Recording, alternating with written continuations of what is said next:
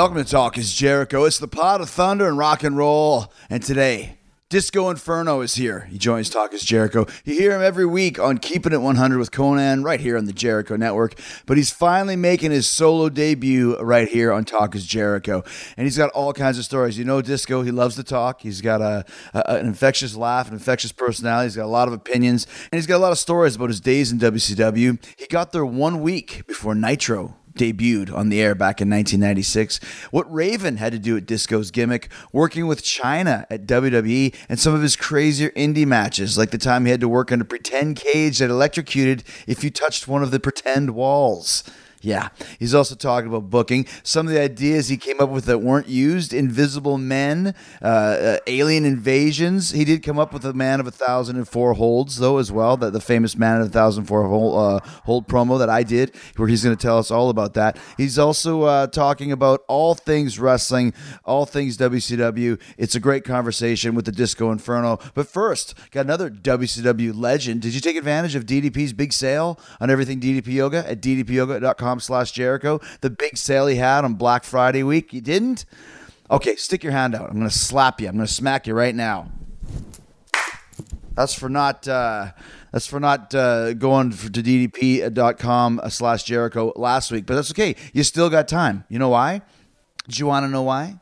Because DDP loves the holidays so much and he loves all of you. He's extended his biggest sale ever and is still offering DDPY and all DDPY related swag for 25% off, one quarter off. He's slashing it down. 25% off. Just go to ddpyoga.com slash Jericho.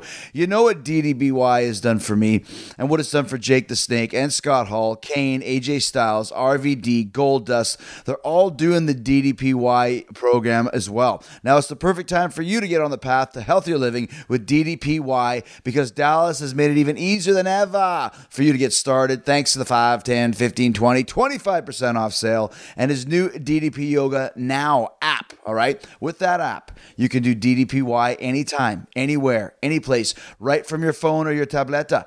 The app not only lets you do all the workouts right from your phone, it's also got a bunch of other cool features to keep you on that path to healthy living. You can use the DDPY Now app to track your heart rate and calories. You can use it for pain tracking measurements and even progress photos. And DDP Yoga Now app subscribers won't ever get bored doing the same workouts over and over again because DDP's added completely new 2.0 workouts and weekly live workouts from the DDP Yoga Performance Center in Atlanta, Georgia. Okay, for a limited time, you can get the DDP Yoga DVDs for 25% off, plus three months of full access for free to the DDP Yoga Now app. All you got to do is go to ddpyoga.com slash Jericho. That's all you got to do to take advantage of this fabuloso deal. Just go to ddpyoga.com slash Jericho. Get 5, 10, 15, 20, 25% off the DDPY program and all DDPY swag. Okay, and of course, when you buy the DVDs, you'll also get three months of free access to the DDP Yoga Now app. That's ddpyoga.com slash Jericho. ddpyoga.com slash Jericho. Are you sitting on the fence? Are you thinking, oh, this is all just one big scam or I'm not buying into this? I'm telling you, man, you got to get your head out of your uh, relative behind and go try DDP Yoga now. It's the best workout mentally and physically you'll ever do. It's going to cure what ails you, change your life, change it today. ddpyoga.com slash Jericho. Do it now. Talk is talk is talk is Jericho. All right, so I'm here uh, in Las Vegas with the Disco Inferno. and my first question is Do you have any hot news? no, no, no. Do you have any hot news? I was thinking the other day, what, what, what started that? um, just me you and Madden, just uh, Mark Madden. Yeah. Uh, you know, so when we just would always every single time we'd see each other, and to this day, when I call Madden, the the, the phone conversation is very is you know that's a greeting. Do you have any hot news? No. Do you have any hot news? And we never have any hot news. You know, there's like there's like hot news. He'll have a story. Um, like like he was a perfect example of his, his most recent hot news. Like we have we never have hot news. You know, we talk like multiple times a week, and it's like hey, he goes, "Oh, I do have hot news." I go, "All right." He goes, "He goes, I'm going to go see Iron Maiden in New York." I'm like, "That's not hot news." It's like you know, it's like that's how that's how weak the hot But that news. kind is. of became the thing. Like, you know, the hot news was just whatever you had. Oh, absolutely. What, yeah, whatever. Because back then, you know, r- rumors were, you know, we, we like, you know Yeah. the internet was growing, you know, and stuff. Everything like the rumor mill backstage was big, and so we'd always like, hey, do you have any hot news? It's like, you know, starting in, in talking about WCW, WCW. time frame. Yeah, yeah, WCW. yeah, How funny is that when you say like the, the the internet hadn't even started yet? Like how much has the business changed now with the internet? Like you know everything. Oh, bro, it's Whereas then you knew really nothing.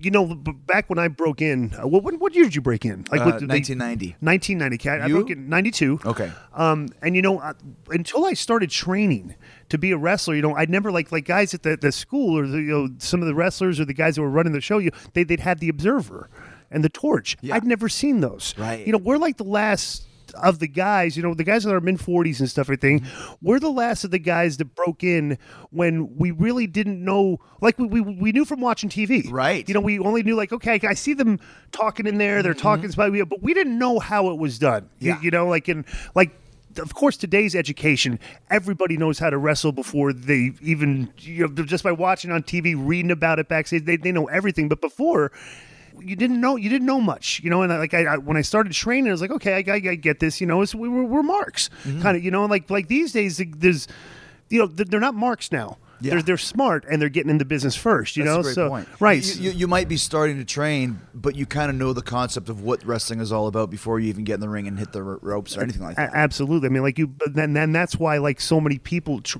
are wrestlers today. You know, it's like uh, it's funny, like um, because uh.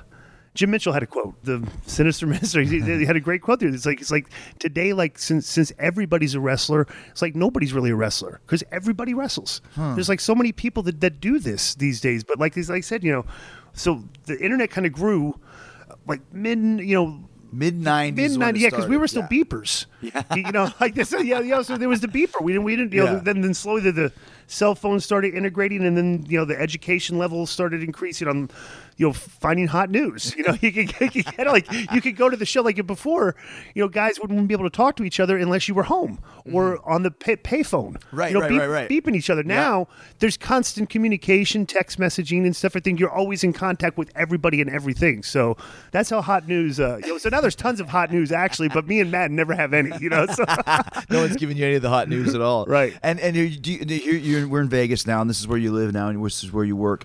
Are you still involved with the business? yeah, I'm, I'm still involved. I still- know- you're- people say they retire, right? Yeah. bro. To, to me, retiring from wrestling is you never receive another payday for ever doing anything in wrestling ever again. As long as you can do this and get paid to do it, you'll never really retire. So I, I still I still work every now and then. I stay in good shape. You know. Yeah, I- you're in I- great shape. de- yeah. decent shape. You look pretty much. You look almost the same as you did in '95 when you started. Right, Hair's right. never changed. right cocoa butter that's that's my that's my thing these days but uh but yeah and I, I teach um they have a wrestling school here and they have uh like me kenny king uh sinn bodhi Mm-hmm. um old kazarni uh alcatraz and um a couple of and like T- that. TJ Perkins, yeah, yeah, right, Al- Alcatraz. Alcatraz, right. uh, we we train at this at the school they have here, and I I teach a class on, on Wednesdays uh, from like Hmm. four to six. Just a local guys, probably we get get probably like ten to fifteen kids. They, they come in, you know, and teach for a couple hours and stuff. Just And it seems like Vegas still has a little bit of a scene here. Like I know there's some Oh, oh, independents and It, it- um, it's a hot spot. I mean, Really? like, you know, well, not like not for making money.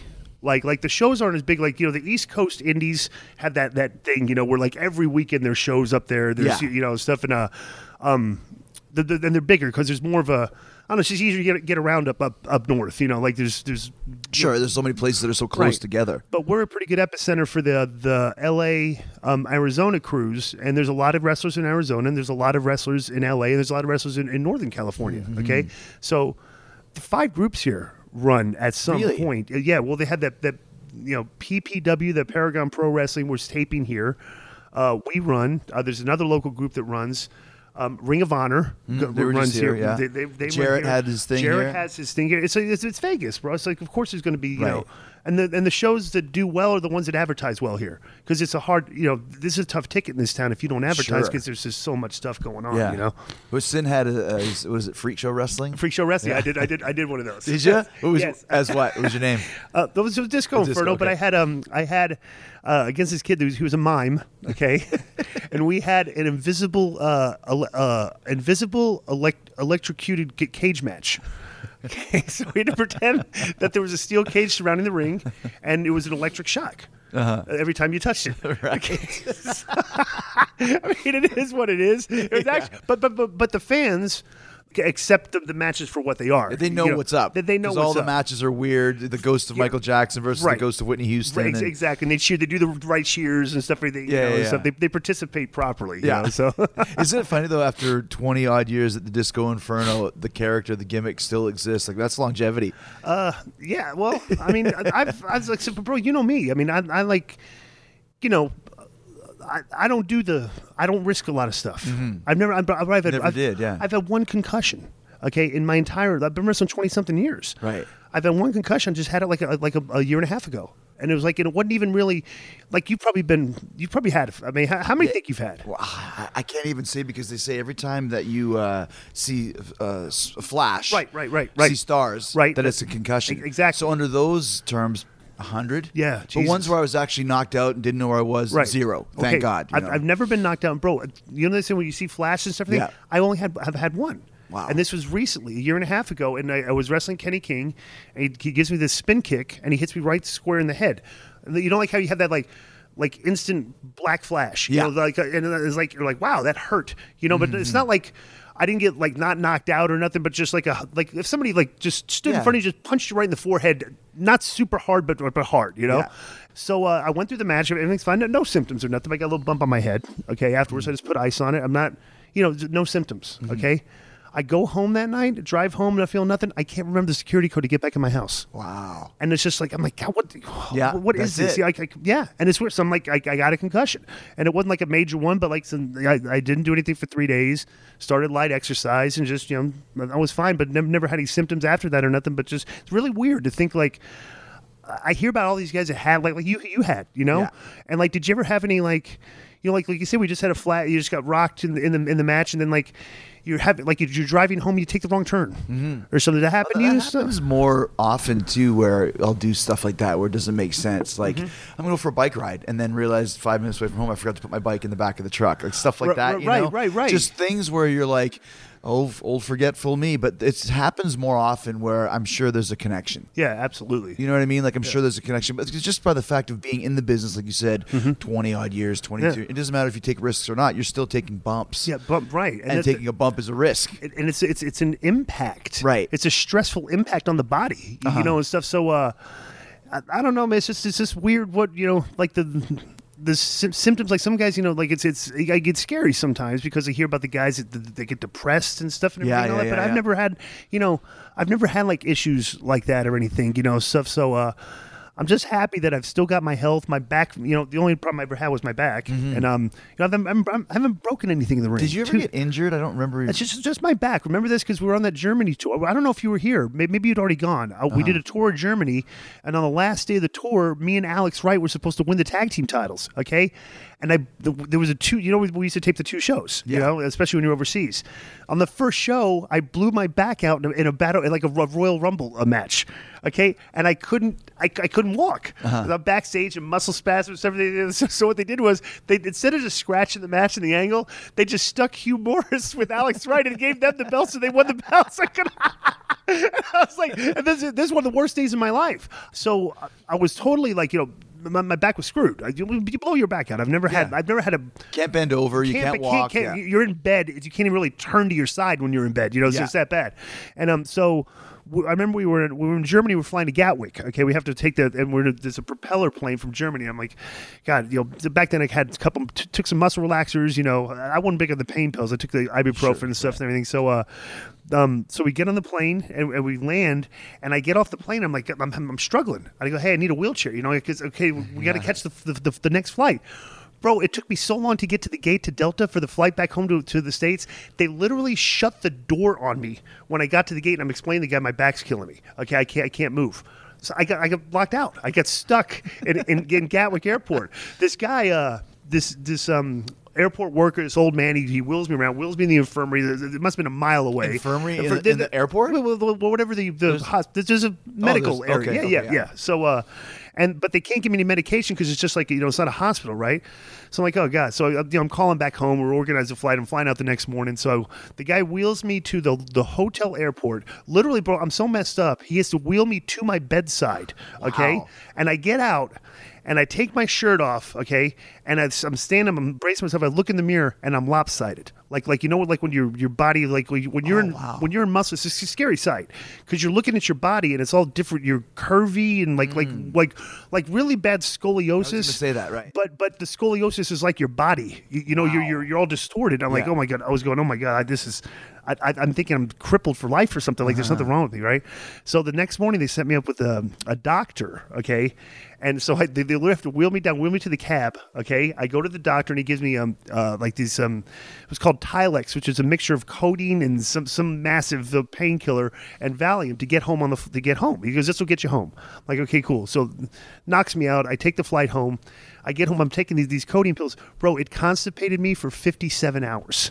Okay, on top of me being like, you know, like it was the worst, like three four days span of my entire life. I was in agony. I just it was, it was horrible. And I was, but that's the only time I've ever been like really seriously hurt. And then the funny thing, it, it introduced me because uh, after I got hurt, I went to the doctor, but I went to um a chiropractor kinesiologist okay and the guy is a i went to one of the, the guy that like Paige eventually started going to and i Sure, went to his partner Paige's and stuff. doctor, yeah yeah. yeah, yeah but but the, the guy's brilliant i mean to this day i don't see anybody unless i go back to atlanta and I see this guy because Hmm. he's that good with my body. It just it was, it was like almost like a blessing. I was supposed to be out for three months. He had me back in the ring in five weeks. It's unbelievable. Yeah. Wasn't there also a time too when there was a, a trap door in the ring? Yes. When you hurt your back on that too? No, no, no. you? I didn't hurt. The, the, there's a story about that. Uh, Davy Boy Smith hurt his back Oh, okay. on that. yeah, Right, with the, okay. the, warrior when the warrior was coming in, and they had the trap door in the middle of the ring, and uh, we had a match against them, and um. He claims he. Brock, watch this match. Like you know, I mean, it is. It is what it is. I mean, Were he you says he- with him? Yeah, it was Okay, me, yeah. me and Alex. He's Davy Boy and Neidhart. Right. And he said he hurt his back. You know, and stuff. And there's, you.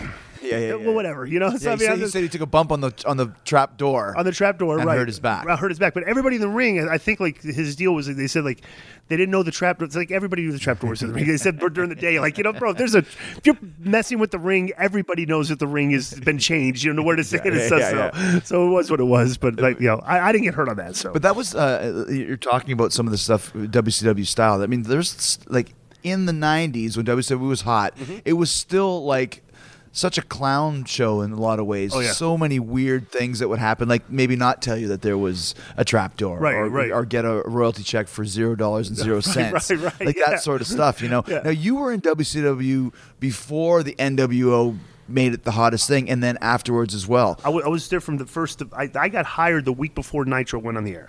Wow, So, so, I, okay. was, so I was basically just you know uh, the, the ni- I was hired for the Nitro years, and um and uh so yeah so I was there for the you know the, the rise of the NWO and stuff and everything. The, the whole thing I was I was there from from the start start to finish with only a. A six week period where I wasn't on TV when I was hurt with, with my back, so I was like, I was a regular performer. Hmm. You were for a seven, WCW mainstay. yeah, well, we- we were talking about like we were talking about this. Um, me, me and Jarrett back in the day, we were, were talking. It's like God, God there, was, there was a lot of guys, you know, on the roster that didn't really get hurt a lot. You know, guys that, that put in a lot of hours in you know ring time, like house shows and everything. I was saying like. We were saying like overall house shows and everything, and you add up the fact that like no, we never really got hurt. Like, who do you think were like the biggest workhorses back you know back when we were there and stuff?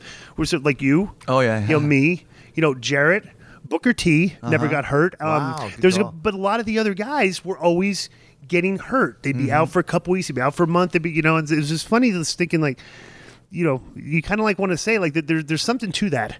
Oh, you know, yeah. like like like protecting yourself out there to be able to wrestle as much as you can instead of like, you know, Well, risking things. You know, And that's the thing too. You're talking about WCW. I mean, we used to work 22 days a month. I remember. Mm-hmm. Yep. And guys like you and I and the Luchadors and Eddie and Chris and Dean were on every house show, Yep. Mm-hmm. and there'd be. Um, Three luchador matches: me versus Dean, you Right. versus you know Alex Be- or something, Alex or something, right. and then there'd be Page versus whoever showed up from the NWO. Right. Because to Page's credit, he always worked Right, as he worked hard too, yes. But the main stars never worked No. house shows. Uh-uh, no. So it was always us on Yeah. every show. Yeah, yeah, absolutely. Well, Like I said, we're workhorses. Yeah. You know, we did. We we literally did all the work. You know, stuff back then. It's like because they, you know, back then they had the uh, there was the twelve guys on top. You know, and they could have like they, couldn't afford to pay Ravens, you- 12 guys. He yeah, yeah, right. Yeah, the 12 guys. guys. The twelve guys. Yeah. we had that. You know, so but so like there would always be two or three of the 12 guys would be on like the house show tours. Yeah. The other nine would be home, you know? And, then, Yeah. and so like there'd be like one or two matches with the top guys. Yeah. And then we would fill out the rest of the other six matches on the card. And the top and those twelve would be we won't get them all, but it was Hogan, Right. Uh-huh. Sting, Luger, Nash, Hall, um, Piper, so at one point. Piper, right. Ma- Macho, would Flair be in there too? Flair. Flair's eight. Giant, Giant. Um, Page. Page. That's 10. God, there were two more. Uh, But it was yeah, th th those type of guys. Yeah, the- Like right, right, right. The- the legend guys, top, the- the top, Hall yeah, of Famers. Yeah, right, Hall yes. of Fame Yes, guys, yes. and then all of us, All of us, right. Yeah. But you brought up the Disco Inferno gimmick, and I want to know where that came from and who created it. But first, let me help out the Talk is Jericho fans by creating uh, some memories by some great holiday shopping, giving some great gifts that you can buy these holidays. I know some people are really hard to shop for. I'm one of them. I just got something sent to me that I got to tell you about because I'm sure it's the perfect gift for someone on your list that no one's going to think of. I'm talking about Omaha Steaks. Okay, I got the family gift pack and it was loaded with amazing high quality meats, all for just $49.99. But you got to order at omahasteaks.com and use that promo code Jericho in the search bar to get this amazing deal. Because check this out for less than 50 bucks, you get two filet mignons. Check two top sirloins how you doing two boneless pork chops how you doing two boneless chicken breasts how you doing four kielbasa sausages how you doing four urgers how you doing 12 ounce package of all beef meatballs how you doing four potatoes au gratin how you doing four caramel apple tartlets i broke my diet for these things they were so good how you doing one omaha steak seasoning packet how you doing and a partridge in a pear tree how you doing and thanks to this special deal you also get four additional kielbasa sausages for free that is a long list of uh, tasty treats for $49.99. Talk about great eating, man. Omaha Steaks, they are tremendous cuts of beef, low fat, high quality, high taste, very flavorful. And the best part of all, you can order it online at omahasteaks.com and have it delivered. So no dealing with malls, no dealing with holiday crowds. $49.99 gets you that whole box full of amazing high quality cuts and ingredients. That's 77% off. Okay, I don't even want to try and add that up. I'm not good at math. I am good at eating high quality steaks, the ones that come from Omaha Steaks. And everything comes hand trimmed, vacuum sealed, always fresh and delicioso. So we threw the top sirloins, chicken, burgers, and sausages on the grill. Invited some friends over this past Thanksgiving week, and we had a great, great feast. My family's still talking about how good it was. I know I am. I want you to go to omahasteaks.com, enter my code Jericho in the search bar, order your family gift pack for $49.99. That's omahasteaks.com. Enter my promo code Jericho in the search bar, $49.99 for the family gift pack. Have a tremendous meal for you and the whole family, and do it through omahasteaks.com. Go check it out now. It is delicious, man. What do you believe? Would you have had the courage of Muhammad Ali to take on the government based on principle? Or could you find the resolve of Tommie Smith and John Carlos and raise your fist in defiance? Would you have been tough enough to hold your sisters down like Billie Jean King? I'm Chris Webber. Join me every Tuesday on my podcast, Fearless or Insane. We'll discuss sport, athletes, and their impact on society, politics, and culture. Download on Podcast One, PodcastOne.com, and iTunes. Talk is Jericho. All right, let's talk about the actual Disco Inferno gimmick itself. Did you create this thing? I mean, who gave you that gimmick? No, Ray, I called. What's that? Ray, Raven came up. with. Raven. Yeah, yeah, no, but not, it's but, but- amazing how much he his influence is shown in so many different guys that I talk to. Uh, well, we're all we're all friends. Ah. You know, so like we we all like you know like like I said we, when. Well, perfect example. When I, I had met Raven before he was Raven. Okay, Uh-huh. I met him when he was Scotty the Body. Then he became Johnny. Scotty. Scotty Flamingo, Fla- right, Scotty right. Flamingo, first, then then Johnny Polo, Yeah. then Raven. You know the whole thing. I knew I knew him the whole time. But like when I was um, I'd been in the business for like a year and a half or so, Uh-huh. which is good. you know maybe two years. Could, could just try to come up with a gimmick, and he was like, so he. Now Raven says he came up with the gimmick, but this is the actual story. He didn't. this was not his brain creative child out of his Right, mind right, and right, everything. There was a guy named Dr. Johnny Holiday in Canada. I don't know if you you might remember the Canadian scene, Calgary wrestling. He really- oh, yeah, Jonathan J- Holiday. Jonathan Holiday. Yeah, right? Okay, so yeah, so yeah. at one point he was doing a um a- a, Right. gimmick called like Johnny Fever or something. I remember, white So, suit. white Yeah. suit, but but cheese. You know, he would just have a white suit on. He wouldn't have white pants on. You know, Yeah, like, like yeah, a yeah. white suit. You know, typical like indie Yeah. gimmick. And and Raven Raven showed me the tape. He had a tape of it because I go, oh, I, oh, I could do that gimmick. You know, what, what, what could I call myself? And I don't know to this day if I came up with the Disco Inferno, or he came up with the Disco Inferno, but one of us came up with the with the name Disco Inferno. Okay, Yeah. and so like I said, I got to give him credit for coming up with that and to give give me the idea, you know. But but I I ran with it. But like to this day, Raven, will you know him, he wants credit. He'll, he'll take it, you know, everything. So he'll he'll always take credit for that gimmick. But And what exactly was the gimmick? Just a guy who dances. just, just, yeah, guy who did, you know, because because you understand when I uh when I grew up, I don't know who you like like before in the '90s. Uh, you broke in in 1990. Yeah. Before you broke in, say in '89, '88, Yeah. you know, who were you a fan of? I was a fan of, of the guys who I emulated: Shawn Michaels, Uh-huh. Owen Hart, Ricky Steamboat, Benoit, uh, Savage, Mm-hmm. Right. Those type of guys. Right, right, right. Um, know.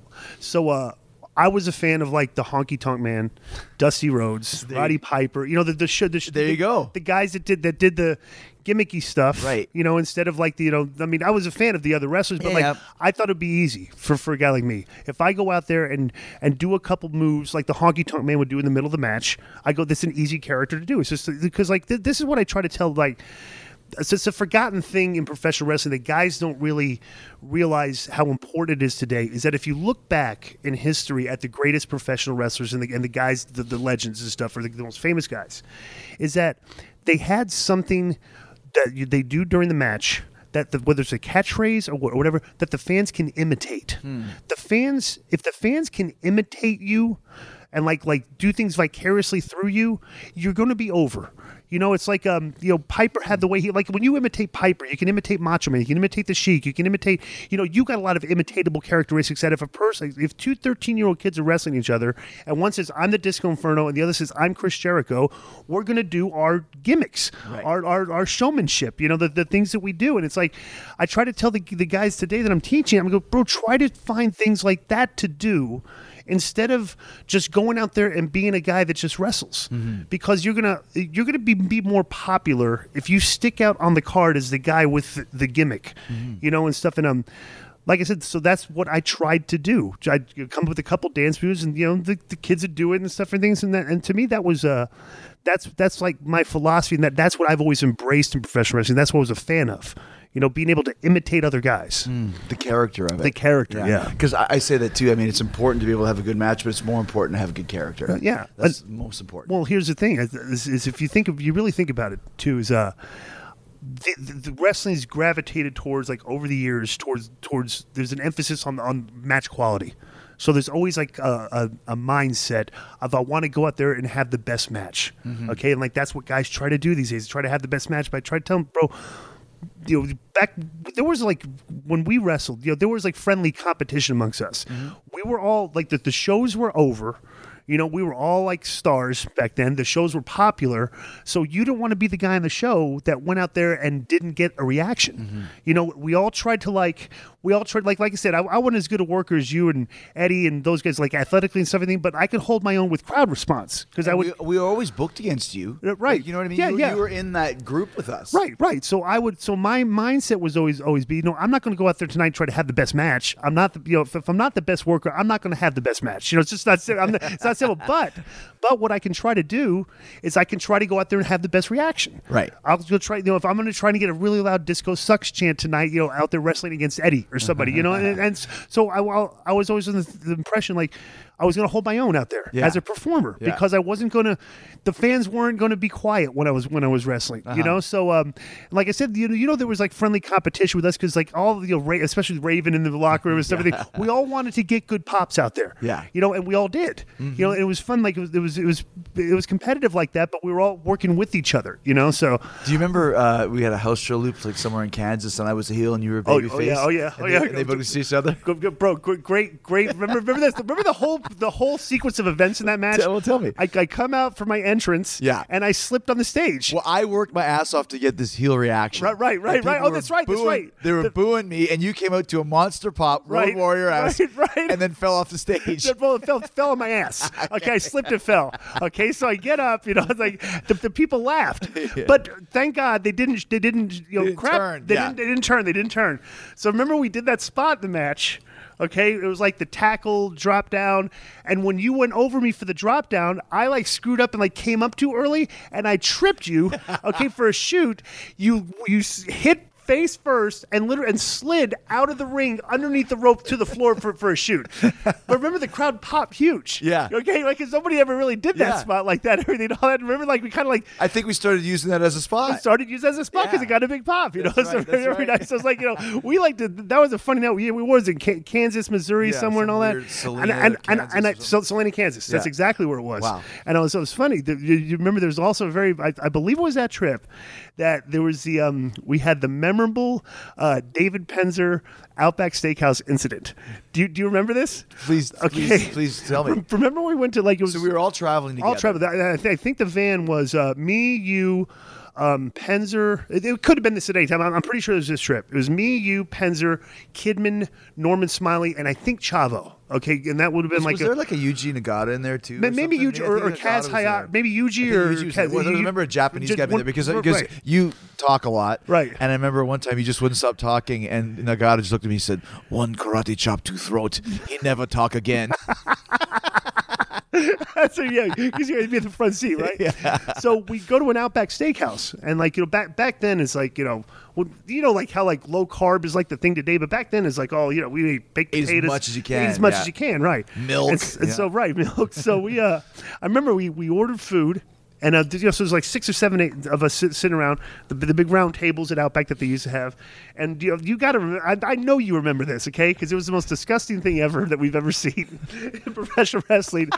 remember, we take our ribeyes and we would we would cut the fat off. Yeah. right. And we'd cut the fat off. We put it, in, and there'd be a bowl, and then we'd be the, in the, ta- the middle of the table, Yeah. and everybody would cut their fat off the steak and put it in the bowl. Remember, like you got to like picture a um like a slab of fat off one of the ribeyes that was probably the like the size of like half of your hand. Mm-hmm. You know, it's, it's like the palm of your hand, about half the palm of your hand. And remember when Penzer just like like a dog that was like near the table, so, you know that, that like got cl- too close to the table where the food was in reach, just reached over, grabbed that big piece of fat. And took it and just, just gulped it down in like one swallow.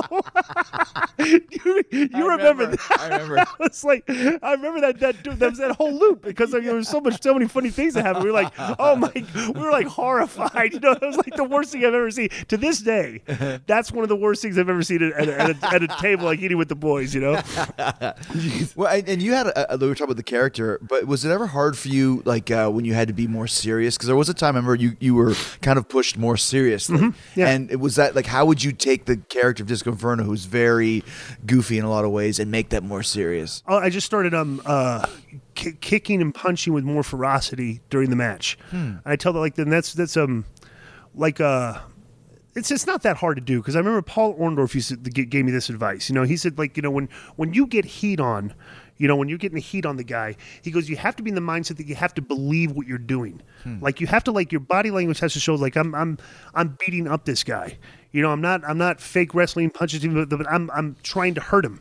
You know, and your body language and all that has to show that. And um and that's that, that's like the, the thing that I teach these kids. Like when when, i when I teach wrestling, I, uh, my class is specifically just punching, kicking, and selling, making you look like you're the guy. You're not the, like you go. I, I wrestle a lot of indie, you know indie shows. You know, you know, you wrestle the, the main stuff. You know, with all the guys that, that can pretty much work and stuff. But like, there's always those. I mean, even so, on the main roster sometimes. You know, like the NXT guys, the younger guys. Oh, yeah. There's just they they there's just no ferocity in in the in the detail stuff like kicking punching you know they, they don't like the, the in between the spot stuff a lot of guys don't look good doing it you know? And i try to tell these guys don't don't be the guy that looks like the wrestler that looks like the sissy puncher that looks like the sissy kicker that kicks like a you know that kicks Yeah. like that. I'm going to teach you to look like that if you're the guy in the ring that in the stands that you're not going to want to hit the ring like if you look at the, all the matches and think like oh i could beat that guy up. I could beat that guy up. Yeah. it's like eh, i don't want to really hit the ring on that guy. He may hit me hard Yeah. you know Yeah, so yeah, right yeah. right you don't want to be like like you i want you know i teach try to be that guy you know to, to look like you can fight Hmm. you know and so the um, so like and like to, to this day like I, I over the course of years when I change when I work you know whenever I do work that's the one thing I've always done is I just when it's time to get heat I just really turn it up with ferocity and intensity when you're when you're beating the guy down. Yeah. you know and that's that the fans get with that still that's still old school art that we grew up with. You know mm-hmm. like like we grew up with watching guys that they didn't do a lot of the flying and acrobatics. They fought, Mm-hmm. you know, and, and the people still get with the fights if they look good, you know. So Remember the hockey fight? We did the no, hockey yeah, fight? the hockey fights about yeah. Did, have you have you repeated that a few times? Haven't I you? have. I actually tried to do it to Miz last week. He wears this big kind of cloak, Jedi cloak, and I tried Right. to pull up, but it was too tight on him. oh, really? He's gonna rip it right over his head. But yeah, Right. I mean, it's a great, it's a great yeah, spot. great we, spot, we did that. You had your shirt on, Right, right. And yeah, we we, we, we did the hockey fight spot. And it, it's interesting. I never told you this because I haven't talked to you in a long time. But my very first angle in WWE was against Chyna, Right. where I had to put her over. Right. Now I remember one time you had to put over Jackie and wouldn't do it. Mm-hmm. Right? Did you get Right. suspended for that? Or I got you- fired. You got fired for that. Fired for that. Yeah. Wow. Yeah, I got fired because uh well but here was the deal with that. It's okay is when they um uh, when Eric and Kevin brought me in to, to uh, explain the angle to me, I had four months left on my deal. Okay, so they're basically like you know the, the, I, they're not on the same page when they're explaining it to me. That, that's one thing I realized right, right off the bat. But like so, they're, I'm asking, well, what, what happens to me after this? And you know, like Eric says, well, I could see you do. You know, like doing an angle where the guys are saying something to you and you punch it, you know, and then again, Kevin Kevin Sullivan, who's the booker, is like saying, "No, no, I see you going away for six months." Do the math, brother. It's like, okay, I got four months left on my deal. I got you know, go away for six months, and I'm like, uh, all all right, you know. So, so when I left the room, I called. You know, Page was a good friend of mine. Terry Taylor, who was on the booking committee, was a good friend of mine. And everything, bro. Everybody I talked to said, don't don't do it. They said, do not do that. Just just tell them you're not doing it. Every, every single person, you know. The boys, the, the office guy was telling me to you know, say, don't Mm-hmm. The tell, booker, one of the tell- yeah, bookers, one of the bookers tell me to tell the other bookers you're, you're not doing it, and um, and so I told was, them what was their mindset for that? Just can't lose to a woman? Well, just back then, you know, Yeah, it was different then. It's just, it's just different. This is before Chyna, Right. You, know, because Chyna's a monster. Yeah. And I'm like, you know, when they're telling me, go, I see going and having a hell of a match with her. I'm like, guys, I go, I'm 220. I go, she, you're portraying her on TV as tough. She's a 120 pound girl. Right. I'm like. I- I'm sorry. I go. We could go out there and shoot, and she might be able to hold her own for a minute. But I'm gonna, you know, I- Yeah. I- it would be domestic. It'd be, it'd be abuse. You know, right? So, I mean, you know, I mean, it, it is what it is. But um, so I basically got got fired. Okay. So you told them I'm not going to do it. I'm not going to do it and say Eric said you're fired. I'm all right, That quickly, Eric said you're fired. That, that quick, that quick, and they kind of screwed me because uh, Eric had told me that I was going to not, they weren't going to, they were going to let me go, okay, because I had four months left. But they stuck, they hit me with the no compete, Hmm. okay, and um, so I get the four month no compete. So during that time, Russo was was writing for writing for uh, writing for them, and um, Writing for Vince. for Vince, Vince, yeah. And so uh, he didn't call me directly, but like like uh, I'd heard that they they wanted to bring me in. Okay, like all right, you know, and, and that, to the point that they actually put like a silhouette of me. My character, a silhouette in the in the WWE magazine. Okay, like was- Really? sort yeah, uh, because Vince thought I was I was going to be coming in. I talked so to Vince Cole- liked the character? like like Yeah. character, yeah. And so um, so uh, the honky tonk man's protege was going to be the actual gimmick. you know? Really? Absolutely, yeah. When I was a huge, I was like, oh, okay. But I never talked to, to Russo. Okay, so so Cornette had called me up a couple times. He was in talent relations then. And he, uh, what's your status? I'm like, okay, well, I get the four month no compete. Here's the date that I could, you know. So, and I had probably two or three conversations with them over the course of the, of the few months, and I had, had to reiterate every time. It's like, well, I've got my four months is coming up. You know, now, now the date is this date. You know, Yeah. and then I talked to finally talked to Bruce Pritchard, and I just reiterated the exact same conversation I was having with Cornette with Bruce Pritchard. I was like, I, I told him that they didn't hire me. Okay, and Bruce Pritchard to, you know, told I found out later that he told Vince he didn't he didn't like what I told him. And I'm like, like all right, well, you know, whatever. him, yeah. So then um, I saw Sting in the in the in the um, in the gym, and Sting and me were always cool. And he had told me, uh, "Hey, well, let me." You know, I told him my situation, you know, because I've been, you know, I'm out of work right now. So, uh, and he says, you know, let, let me see, you know, let me see what I can do. Okay, and he got me my job back. Hmm. But they brought me back under the condition that I had to put over Jacqueline. Okay, so now I come back. It's like four four and a half months later. Okay, so I've, I've gone through the you know, this is four and a half months later, and Eric just is, is adamant on just you know making the me principle, Yeah, yeah. the principal K. But so because like they didn't, you know how they, they were with the mid card guys. Yeah. they didn't really care. You, you know, like they could do angles with us and everything, and it would be like, okay, you know, I don't even know if they. Would, would watch on the monitor or even pay attention, you, you know, because like all they only cared about some big stuff. So they, I don't even think Eric, Eric realized this, but to, they knew I was going to have to put her over. So Terry Taylor put the TV title on me. Okay, so they, they put the I got the TV title, and then they're trying to like, well, we can't beat him, but hey, the girl beat it because he's a TV champion. They're like trying to work Eric, you know, like Which is so, funny when you think like Eric, like you know, I'm thinking WWE, Vince would have to sign off on you being the TV champion. Right, right. There, Eric didn't even care or even know, Probably, right? Yeah. Probably not. And the, and the funny thing was, so th- if I would have had this conversation with Eric before I'd gotten fired, okay, if they were more clear to me about what they wanted, okay, and so Eric explained to me what he wanted. I go, what exactly do you want with this, okay, you know, with the match? It's like, well, just one thing. You know, you grow up, you've been taught you can't hit a girl. Okay, so you have to like construct a match. The girl wants to wrestle you but you, but you can't. You, you can't go out there and beat up a girl. I'm like, oh well, that's. I felt like, oh, why didn't you guys tell me this before? Oh, I could do a match around this concept, and if something because she's pretty athletic, mm-hmm. you know, and she can she can do a lot of stuff. We can do stuff where I can skate around the issue where I'm not really hitting her, but I'm wrestling her and stuff and everything and all that. So, and, and if you look, if you ever watch that match, I don't, you know, you probably wouldn't, but I mean, it, it was pretty entertaining mm. for, for what we did, and it actually made a lot of sense in the story that, that was you know told to me then, and the way the announcers told the story. So once you tell it in, in a way that makes uh, the description and the information, the details that you need to make it work. right, exactly. Yeah, yeah, totally, totally. But but you weren't just working as a wrestler for WCW either. You also ended up working on the booking committee. Isn't that isn't that right, Disco? I want to know how that happened. Uh, but before we do, the holiday season it's here. And for a lot of you guys listening now, that means you're going to be traveling to spend the holidays with family and friends. I know I will be. And you got to check your home security off your list. You don't want to be worried about that while you're away. You want to give yourself a little peace of mind while you're on the road, and you can do that now thanks to SimpliSafe. All right, SimpliSafe is having their biggest holiday sale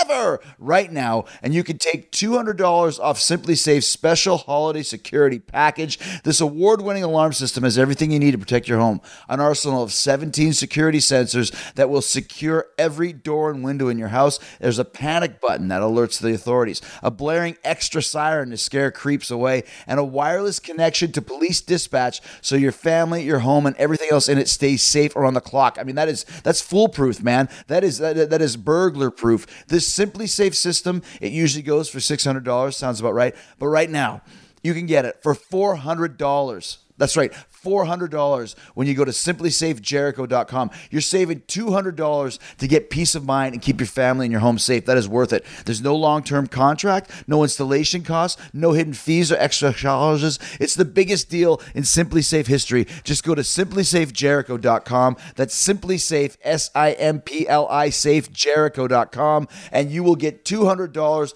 off the foolproof security system that SimpliSafe will give you. Give yourself or someone you love or both some peace of mind this holiday season. You know everyone in your family deserves it. I want you to go to simplisafejericho.com and save $200 now. You actually worked not just as a wrestler for WCW, you started working with the booking committee. Mm-hmm. Yeah.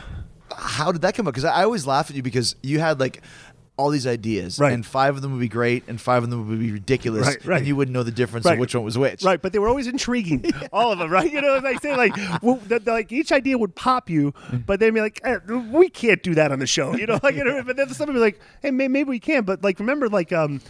I'd always because me and Terry were close, you know, and I was always throwing my ideas, throwing my ideas, throwing my ideas, and like I'm the one that got him and said, you know, when Ernest Miller was always talking smack backstage, everybody, you know, you remember him like Yeah, he's always for- running- as a shoot, yeah. as a shoot, run his mouth like, bro, stick the stick, put this guy on TV and just give him the mic, let him do the, the backstage stuff on TV. And he, he got over. Yeah. Then like uh, and remember when they used the uh, the idea that I had for the for the for the holds, the Christian right Here, let me let me. I was, that's what I was getting to. One of my most famous things Right. that people will reference to this day is the "Man of a Thousand and Four promo, uh, "Man of a Thousand and Four Holds" promo, Right. in Chicago. Right. This was your idea, Right, it was my idea. You know? so it was my idea. And remember, we had a lot. Here's the thing: when we come up with an idea, idea like that, everybody kind of wants credit for it. Yeah. Because remember, we were like just coming up with the, the list of the names we could use for the holds and stuff Yeah. and everything. You know, Madden, Madden to this day kind of tries to claim this is his idea. You know, like I'm like, bro, no, it's not your. And Raven Ra- will say that. Ra- Ra- Raven, of Yeah. course, you know, because we were all like, you know, coming. But but still to this day, it's like they, they didn't even do that angle correctly because like back then we always had to work a match. Yeah. Remember you had to go work a match. Yeah. And then like grab the you had to get your eight minute match in and It's not even five minutes. I did. The only time I ever worked Marty Jannetty, who Right. was one of my favorites, Right. was a four-minute throwaway match just to get to this promo. to Instead promo. of going out there and just doing the promo. Just to- which would have been even more entertaining if you would have been out there reading the list of holds for like three minutes. opposed, you know, but that was funny.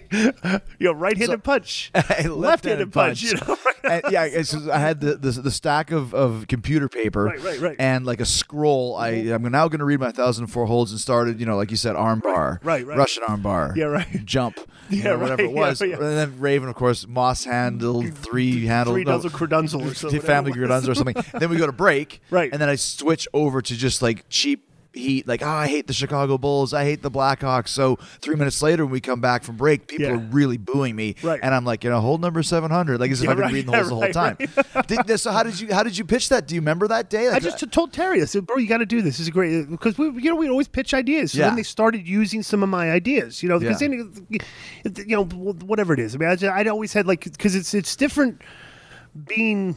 Um, I, I was talking to Konnan about this the other day. The uh, you know, when when I got, to booking, okay, like um.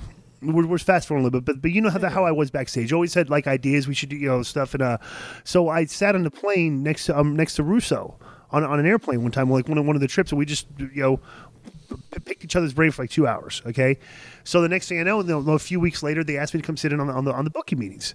You know, and the one thing that uh, that I con- would contribute is that you know there's always been a a um a separation of like the boys and the office. You know, the office. You know, like like Arn would go out drinking with us and stuff, everything. You know, so he was kind of like one of the boys too. But uh, you know, the, the the the office as a whole didn't really integrate a lot with the boys, like the camaraderie that, that we had. You know, we were all went out together and stuff. But so, I was always like the guy that like knew the guys. Like, like all of us, Right. knew on a personal level and like would always pitch things hey th- let this guy try this because i know him and he, he like this is part of his personality you don't see on tv but we could we could try to get it on tv you know and try and try to like yeah, like yeah. pitch pitch stuff like that because i knew i'm friends with everybody you know so i was just the guy that was always in there just trying to pitch stuff for like like the mid-card guys Mm-hmm. that they weren't really that, that weren't progressing like they should i was just constantly trying to pitch ideas to like for, for things for them to do so to what kind of ideas did you did get did you pitch that got on the air? uh, that got on the air. Um, I'll, I'll credit this, like, bro. When when Lance Storm's Evil Canadian, I, I booked that whole thing. Uh-huh. No kidding. Yes, yes. The whole this that was that was it was fun, dude. And bro, if you think about it, uh, to this day, um, it's almost like a lost formula that they don't they don't really use anymore. But we started pushing like he came in as a baby. Eric wanted him to be a baby face, and he was just like I just didn't see it. You know, he was kind of like you know you know Yeah, Lance. he's He's, a a quirky, very- very, serious, like the Yeah. like a Chip like a on his shoulder like type. like like the mean gym teacher in school. Yeah. You know, right? so it's like got that serious, you know. So I was like, let's make him like just start you know, serious Canadian guy, okay? And he started it started getting over. So like we we had him win one of the belts, you know, like it's, it's, it's like hey, let's give him another belt, you know. so it's like, hey, let's give him another belt, you know. Like so each week or like over the course, he was winning. He, he had like three belts. Yeah. but he but we would just it's like we never took a step backwards. We just kept pushing him, pushing him, pushing him, pushing him, pushing him, push. Just you know, like took a new character and just pushed him, him over, yeah. until until he fought for like there was on a they, they could have done a pay per view with him, but like they he wrestled for the title on a Nitro, The world title. the world title against Booker T on a Nitro during an, uh, an hour. I, I remember like uh when when Raw we started at eight o'clock, I think, and you guys started at nine o'clock, right? Mm-hmm. Um, we put him on it at like it was like the nine o'clock, right? And it was the first time that the rating for like our nine, you know, our nine o'clock always went down because your show would start. It was like the first time the rating for our nine o'clock spot did really, really, really well, you know, and stuff. And so, uh, Wow, yeah, yeah. Uh-huh. yeah, and it's just, it just but it's just a simple formula. But just conti- just push the guy and don't give him his law, you know, get, have have him lose. Or just just keep pushing him, Yeah, you know. So keep- yeah. keep, keep pushing him, and um, and it was fun, it was fun doing that, you know, like booking that. what were some of the ones that didn't make it? Um, the uh, but bro, you gotta understand, like this is funny because I get credited with um, I get uh, people think that like a lot of my ideas were like like serious. Okay. Okay, like uh, you know, so like you know, I've I've been credited like uh, you know, with the Invisible Man. What's that know, well, so we we'd be sitting in the we'd be. You, I, you've never really sat in a booking meeting before. No, and I want to hear about that too. What well, do sometimes do? there's there's just writer's block, bro. You I mean, you're in there like uh, you're in there for like eight nine hours, you know, or sometimes seven or six. Who else was in there? Russo. Me, Russo, Ed Ferrara, um, Terry Taylor, uh, Jeremy Borash is on the computer with Bill Banks, who just was kind of like Bill Banks was just there. I don't even know. It was Get just sandwiches. He, he, he said two words like the entire day. You know. Oh, Goldberg was in the top twelve. He might be the other Goldberg's guy. in top Sorry, I five. don't know yes, that off my head. absolutely, yeah. Um, and you know, so Vince would pitch most of the ideas, and we would just sit there and tweak and stuff. But um, but sometimes you get, you're just you're stumped, and you're sitting there for two to three minutes, and nobody's saying a word. You know, so like it was one of those times where we're all just sitting there, we're this writer's block, and I'm like. I'm like, oh, all right. So, so, so picture silence for like three minutes. I'm like, what if we show a shot of an empty locker room and just shoot the locker room, nobody's there, and 30 seconds later, coming soon, the Invisible Man, and every and everybody pops. You know, everything. It's like we wouldn't do it. you know, and everything. But like, so everybody's like, oh, you know, you know how word travels fast. Like, like if if somebody says. Disco wants to put the Invisible Man on the show, then it starts. People start repeating it like it's like it's a true story, Yeah, you know. yeah, So yeah, yeah. So and like the same thing, we were. uh um, there was a period of time we we meet at a hotel on on Windy Hill Road in, in Atlanta by right by Main Event Fitness Gym. And so it was a we had a conference room there. We go there every week, and so I got there early, like 15, 20 minutes early. And you know, like um, like when you're giving a presentation in a boardroom or something, and you got those big giant pads where you can flip the Yeah. pages and everything. Bro, I wrote out like six months of TV. Okay, like like it, like in an outline form. Okay, of a Martian invasion angle. Okay, so, and like it started with like like week one, you know, uh, Mike Tenay is sitting at the at the announcer's desk, and two antenna pop out of his head like a Martian. Okay, like you know, okay, so we started. Like, so I'm just presenting this, and the funny thing is, Terry Taylor, you know, Vince and Ed and Borash would just crack up, you know, the, at, at all at all this stuff, but but uh, Terry Taylor would um he get he gets so aggravated because he don't want to waste any time. Okay, and I'm like pitching this, you know, the, the whole thing with the Martian invasions, like who are the Martians, and the Martians are coming, and you know now now the American, you know, the the the WCW wrestlers are trying to defend the planet, you know, so, and like the, the whole thing, the purpose was like, it all culminates on January first, two thousand one. Our space, our, our uh, the, the name of the paper is called A Space Odyssey. Okay? so I, I, I present this. So to this day, of course, you know, word travels. It's everything. People think I tried to book, you know, the Marsh, a Martian invasion angle, even though that was like a joke presented to the room. And I also get credit for building the evil architect. Okay, that's one of the Bill Ding. but that was Terry. okay, that was Terry Taylor's brainchild, and has always been. But since I did the Invisible Man and the Martian Invasion, everybody's married Bill Ding to what, as, as one of my ideas. So I get just these, you know, I, I got this Yeah, yeah, this yeah. curse of like he just always has these crazy stupid. I'm like, bro, come on. If you actually think, if you take that seriously, Yeah. you know, like Mike Tenay, two antenna popping out of his head, and thing I could go, you know, like, come on, that's, not, that's not serious. I you remember once uh, Nash when he was booking. There was a place in Georgia called Hoganville. You used to you see the sign for it on the road, and he Uh-huh. Had this, like, I want to do this vignette where I turn off the Hoganville exit to get gas, and I go and like everyone, like the old lady by the counter looks like Hogan, Right, right. The guy you know cooking food looks like Hogan. the kids running look like Hogan. So same idea. Like you would Right. never do that, but just a Right. funny idea that Right. just pops in your head. Right, Right, right. Yeah, yeah. absolutely. That you know, I, I had a million of them. Yeah. It's like there's only a handful ever get on TV. You know, so How far did that go for you uh, working as a booker or uh, in the? I, did, in TNA a lot too. So yeah, probably like two two years of of, was of that. Dean Baldwin? Uh, yeah, Shark Boy was- Shark, Shark- Dean, supposed- Bald, Dean Baldwin. Yeah, he always wanted to do the Dean Baldwin. He looks like a Baldwin. He looks like a Baldwin, you know. Like he smoked the cigarettes, you know, have a Baldwin, you know. Um, but I did in TNA it was me, um, me, Vince, Jeff, and uh, and Dutch Mantell, Hmm. and that that was like and Borash would be in there too, I think sometimes. But uh, It's a lot of the same guys from that WCW room. yeah, yeah, yeah. Well, whenever Vince booked somewhere, I was always like, I, either me or Ed would be like, you know, He'd bring you with him. Bring him with him, yeah, because Yeah, we always yeah. had just, you, you know, bro. Let me tell you this: I, you know, whatever people say about booking, okay, writing, whatever you call it, is if you don't have, like, whether they're good or bad, if you don't have ideas, Mm-hmm. period, you just can't. You, you, you go nowhere, you know. So sometimes you have to have just bad ideas because a bad idea can be thrown out and it could ignite in somebody's creative mind a good idea, Right. You know, but like having ideas is the most important thing. If you don't, if you don't have ideas, you just nothing happens. You know, You you gotta throw everything against the wall. Throw everything like, against the like I went to Carrot Top last night, and Right. I. Eighty percent of his stuff is brilliant. Twenty percent sucks. Right. But if you didn't have the stuff that sucked, you would never Right. know it was brilliant. You right. know? You'll, Yeah. you'll you'll suffer through you know uh, periods of, of, of stuff that stink if you know moments of brilliance are coming. Right. You know, so that that's as long as you're getting. Then that's how. If you if you think about it, I, I tell people that this is how professional wrestling is. It's moments of brilliance. We remember the moments of brilliance. We don't remember. Yeah. I can't remember a match I had from you from start to finish. Yeah. But I can remember the, the spot with me coming out, landing on my ass, and me tripping over like oh, to you. Yeah. We, we can remember like like flashes of, of, of things we've done over the course of time, but that's what that's what fans remember too. They remember moments. You know, mm-hmm. they, they don't remember everything. Yeah. You know, and stuff. So you have to if you have your moments, you're going to be Yeah. sticking people's memories. That's a know? great point. It's Yeah. like that for a rock and roll band or an actor. Right. You look at the whole body of work.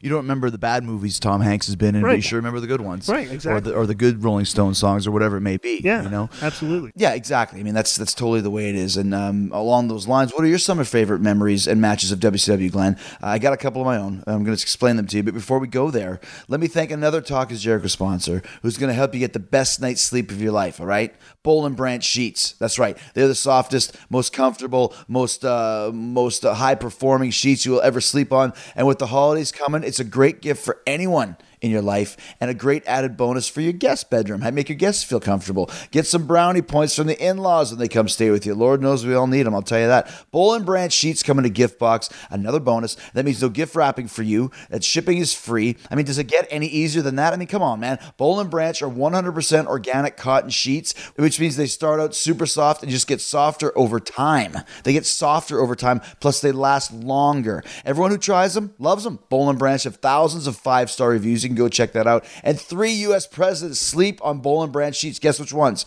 Uh, Donald Trump, maybe, probably. Obama, uh, George Bush, Senior or, or Junior, maybe Bill Clinton. We don't know which three, but there's three U.S. presidents sleeping on Boll and Branch sheets right now. Good enough for U.S. presidents. Good enough for you, right? Good enough for me. And that's why Boll and Branch lets you sleep on them for 30 nights. And if you don't love them as much as I do, just send them back for a full refund. Think about that. 30 nights, one whole month, you sleep on these sheets. If you don't like them, you send them back, get a full refund. And trust me, though, one night's sleep on Boll and Branch sheets, and you will be hooked. You'll be sleeping like a baby. You won't be able to sleep on anything else or in anything else. And right now, if you order at bollandbranch.com and use my promo code Jericho, you can get $50 off your first set of sheets. That's 50 bucks off when you order at bollandbranch.com. Use the promo code Jericho. So what are you waiting for, man? Get your perfect night's sleep now. Go to bollandbranch.com. The softest, most comfortable sheets you are ever going to have. That's B O L L and branch.com.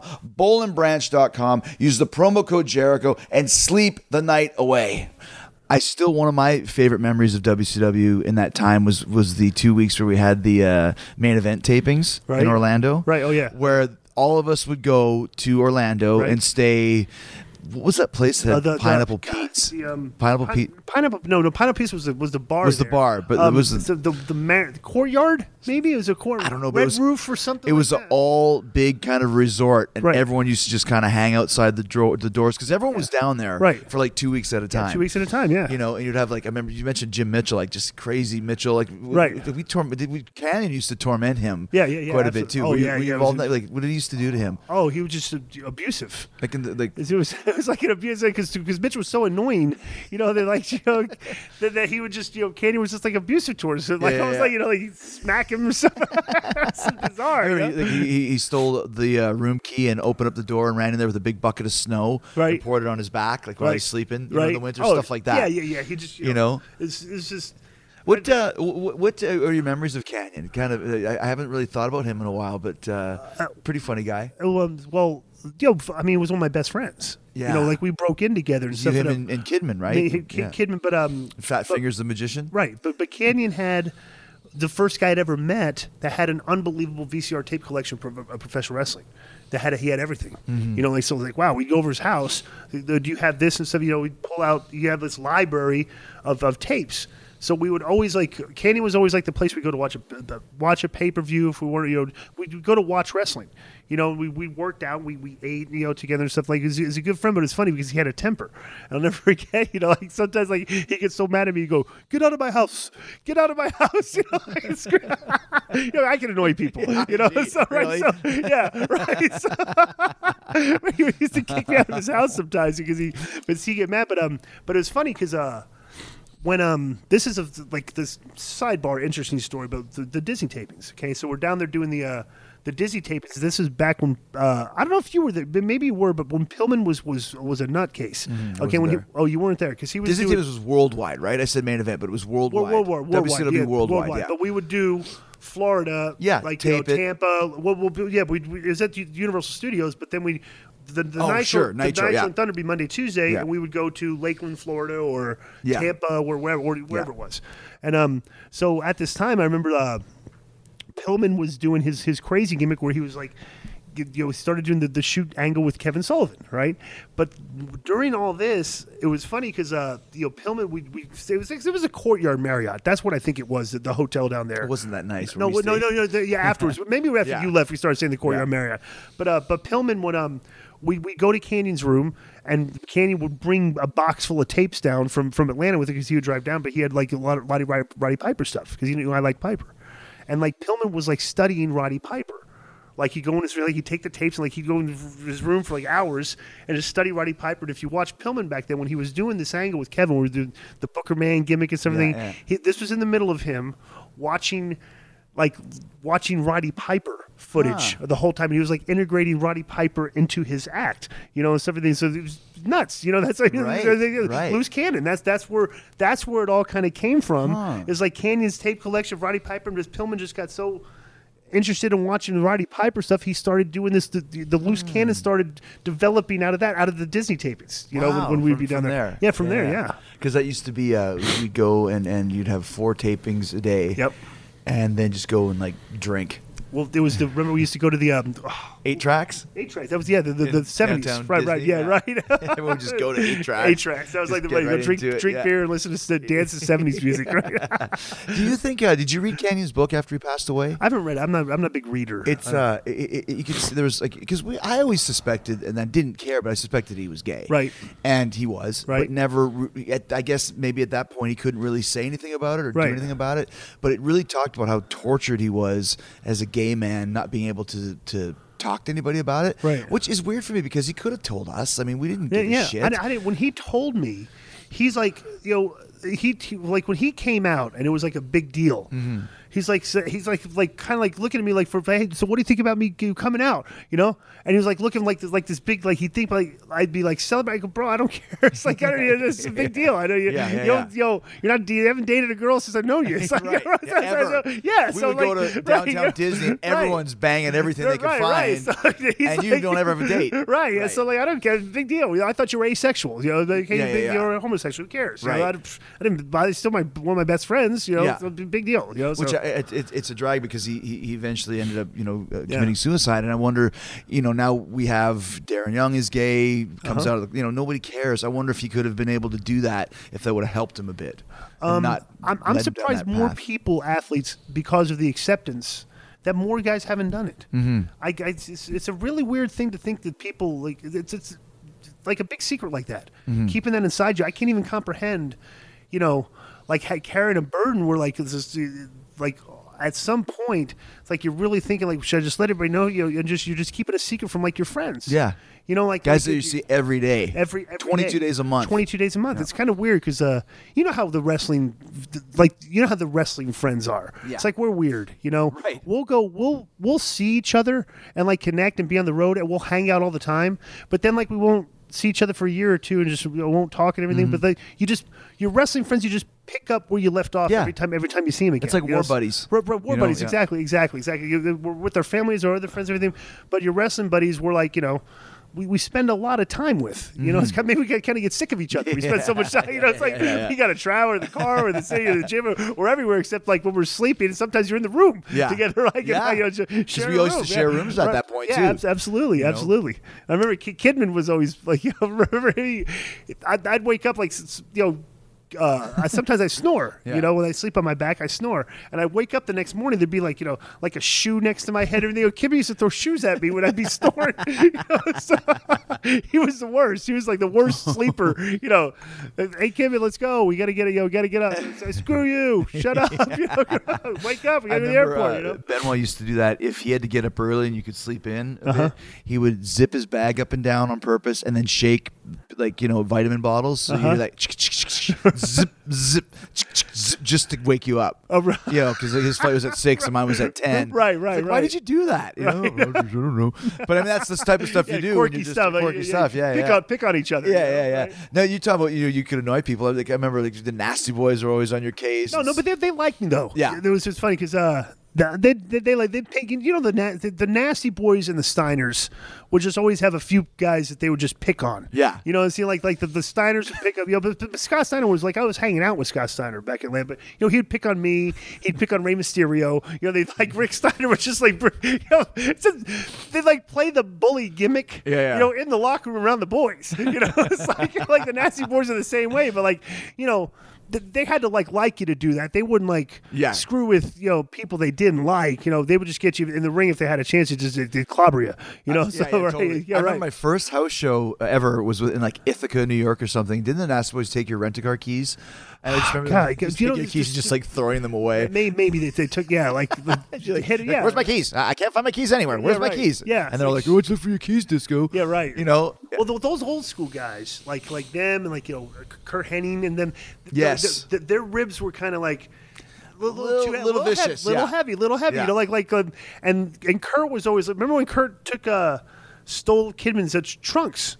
Remember Kidman had the he was he was wearing the, the blue you know the blue denim cutoffs yeah. you know when he was the, in the in the flock right? And they, he stole his trunks or his pants. So Kidman had to go out there with black you know so he had to go buy a new pair of jeans you know where, I know if they had bought a new pair of jeans. He had to wear like his regular shorts Yeah. you know and he'd go out there and wrestle. Looked like a schmuck you know? So but but it's funny because like in retrospect you know when when when they, they would pull these ribs Kurt would be like the guys like hey guys you know hey we got to find Kidman's shorts you know Yeah. hey, hey have you seen Kidman shorts you Hiding know in like plain sight, right yeah. right yeah they'd be like yo, hey hey have you seen Kidman shorts Kidman's looking for shorts guys you seen it like you know like one of those like all right we get it bro you know it's Yeah, like yeah, yo where are the shorts you know It's like- It's like pumping iron. Where's my blue shirt? yeah right I- where's- Have you seen, have you seen his blue shirt anywhere? But that, yeah, that, that, that, that vibe was. I just remember that. I remember too. The Steiners, uh, taking there was everybody that was uh, on the uh, like the trainer was called Coach. Right. We had eight coaches, so I'm not sure which coach it was. Right. They taped him down to the table and like Right. wanted to like stick stuff up his ass. Yeah, and stuff. right. It's like, come on, like yeah, the, but bro, back this is b- before political correctness. Yes. The internet came like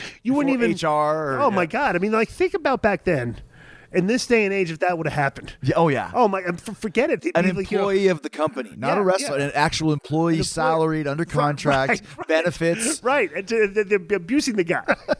I mean, you know, but that was, but we would like laugh at that back then. yeah, yeah. You know, but like even you'd laugh and you'd be like, uh, that's kind of like you know, geez, I'm, I'm, come on, guys, Once don't, again, if it please don't try that with me, guys. you know, you, right? It was hilarious. If Right, it was you, you wouldn't like it too much. Right. Uh, just as we wind down here, uh, Martin Short, funny or not funny? Oh come on, you know that. You know, the, the- you know those. Let's tell a story about this though. It- it- well, sa- I just you thought my- you, you're Canadian. Yeah. You know, Canadians think Martin Short is funny. Yeah. I, I don't think he's funny. You he's know, hilarious. let- he's still to this day. Still to this day, we'll, You we'll don't have, have, any appreciation for Martin Short. I just don't think he's that funny. And uh, most Americans will agree. And remember we did the poll? I was shocked. great. There was like 50-50. We did know? Mm-hmm. a poll in the WCW locker room. This is what we used to do. They, they- you guys think that you know, Nitro's coming up and we're in the ring practicing or going over Right, promos. We're- Me and Disco and maybe Konnan or somebody Bob else. Ryder. R- Bob Ryder. Right. Walking around polling the WCW roster Right.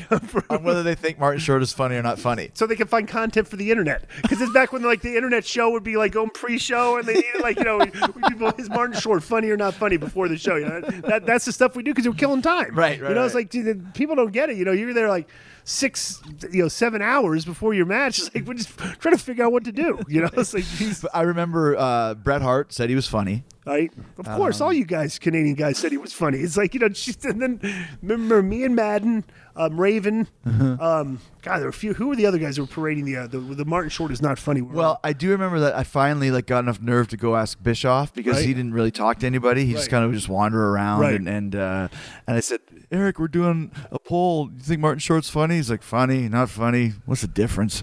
And just walked away. great participant, right? Yeah, yeah. yeah. Hey, thanks for your help. yeah, right, yeah, right. way to ingratiate yourself with your employees, right? We right? can put that on the internet, you know, right? Yeah.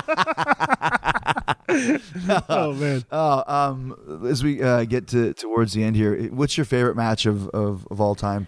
Of all you had- if you had time? to pick what that you had. that I had. Mm-hmm. I'll tell you what the fu- the funnest match I had was that match we had in Salina, Kansas, because it was fu- it was, was fun. Yeah. because it was like you know, you're not going to have another match like that where there's two you know massive screw ups in the match to kind of get a pop and like you know you- so that that was a fun match because the Yeah. house you know the crowd was hot back Yeah, then. Um, I also wrestled on a um. Just kind of like I'm proud of it is that I wrestled uh, Benoit on a thunder on a Nitro one time, and we were you know this is back in Nitro before um uh, you know, when, when you, you don't leave yet because the show's not finished. You know, you get Yeah, yeah. They're booking the show as the show is booking on the the show air. going on. Yeah. So we're dressed, you know, and they say like, you know, hey, the 15 minutes, 10 minutes before the show starts, hey, you're you're you got 12 minutes with Benoit segment two. I'm like, what? You know, it's like, it's okay. So I basically just had to get dressed on the, th- didn't really even go over nothing. And like, you know, went out there with like Benoit and had like a, like a, just, just because of like the conditions which you're presented, you know, with, Sure. you're on Nitro, say, you know, Yeah. and, and Live went out there and like, and, and killed it with Benoit to where people, you know, I, I I liked wrestling guys like that because I took, you know, my gimmick is like I take a good beating, Mm-hmm. you know. So, so guys like it was fun. Like, you could beat me up. I look, you look good beating me up, you know. Something. so, uh, so we always had good stuff together because you know. People liked it when he would chop me really hard. So, you know, the, you know, the crowd pops. You know, like You had a great so- chest for chopping too. Yeah, yeah, Perfectly formed, just bam. You know, right, right, right, in there. right. But uh, I thought that that was a match I was I was proud of. Just What do you think led to the kind of the decline of WCW being there, like you said, from the start to the finish? I wanted to ask you that before. Um, it's just uh, like what you the the inevitability, bro. You can when when you when you see the glass ceiling, and they never you never break it, and just like then then it becomes too late. You know what I'm saying? It's like like I said, you just get, you got to let guys, you got to let the people book, you got to let the people like uh the people book the show. If a wrestler is becoming popular, okay, continue push, push, push, push. Don't push him to a point, okay? Because then what's going to happen is the perception of th- those guys are just going to always be stuck like around in the in the, in the middle, you know. So when it comes time when all the top guys are their popularity fades, okay, it affects the rest of the roster to where, you know, these guys aren't just going to be over because like the show's not over as much. You know, so I just think them not really integrating pushing the mid card talent like you know you we had future WWE heavyweight champions on the roster that we were suppressing you know for a long period of time. That mm-hmm. if we would have integrated and continued to just creatively you just open up so many more things because you have new guys like you Eddie you know Benoit and everything that you can start integrating with the top 12 mm-hmm. and doing angles with them and just you know making the show you know, more over. But what happened was is what happened. They just never they never did that mm-hmm. you know and it's just and on the other show you know raw they're doing that. They're pushing guys constantly and like so people like to see that. They want to see the rise of the character. You know once you've seen the stars like you know WCW had the stars we had the, the top 12 well, all those guys wrestled each other over the course of three years. You know, what I mean, like it's so many times you could do that, Right, yeah. so many times you could do that, and, that, and I think that that ultimately is what happened. Yeah. Do you have any hot news? Uh, no, do you have any hot news? Matt is. Oh, that was good because I remember I told you one of the conditions I wanted to be on the show was that I had to be on the show before Mark Mannever is, is on the show. So it's like, so it's great. And I said I would bury Konnan, but I, I can't. I can't bury Konnan. Ah, but, yeah, yeah, but, but but what about? Wait a minute, just real quick before we go. What about the Konnan list? Is Konnan still on the Konnan list? No, explain the list. the code of the uh, that you would just purposely like have guys contact you constantly and never return their calls. okay, and so I think Konnan did it like three or four Yeah. times, and like I said, I, I think he saw. I don't know what Jericho's. He won't return my calls. I go, I go. Well, it's probably you. You were probably on a, on a list of Konnan. We called it the Konnan list. And then if, if you didn't. If you return a call, Yeah, you're on the Konnan list. On the Konnan Konnan's list. on the list. You were on the list. Uh, Raven? Madden, and Madden? Raven. Raven, right. But now all those guys have been on this show, Right. Except for Madden. Except for Madden. So, now it's the Madden the list. Mad list. That's great. We've invented, we've invented a new term, the Madden list. Madden list. Right? cool. All right, if you want to hear more crazy stories, some Disco Inferno, some ridiculous opinions, always the butt of many jokes. Uh, that, that, that, that's very disrespectful. Check out Keeping It 100 with Konnan, the podcast that's sweeping the airwaves on the Jericho Network. It is a huge hit. Konnan, Kevin Gill, and Disco Inferno, and all their crazy guests and opinions and discussions will keep you entertained every week. I'll tell you something else, too. Their ad reads are absolutely amazing. I love listening to the ads on Keeping It 100 with Konnan. Disco is a big part of that show. Very knowledgeable, very funny. Uh, also, starting up a little bit of a huge uh, feud with Cyrus uh, from Killing the Town with Storm and Cyrus. That's every Tuesday. Disco versus Cyrus are starting to get on each other's nerves. There will be a showdown. Who's going to win? You're going to have to listen to uh, to uh, Keeping It 100 and a killing in town to find out. And also, don't forget about Hilarious. We're talking about Team Tiger Awesome every Sunday morning. This week, they're talking about Space Jam, the classic Michael Jordan movie Space Jam. Lots to talk about there. And you know, Monday, Truly, engage, uh, know everything about that movie, I'm sure. Go check it out. Lots of fun, entertaining uh, tales and stories and hosts on the Jericho Network. I'm getting ready to drop my fifth, sh- uh, sorry, my fourth show on the network. Uh, once again, it's not wrestling, it's not comedy, something else completely different, which I think you will love. If you love Talk is Jericho, you're going to love my next show on the Jericho Network, and I'm getting ready to unveil it very soon. And of course, there's this show, Talk is Jericho, every Wednesday and Friday.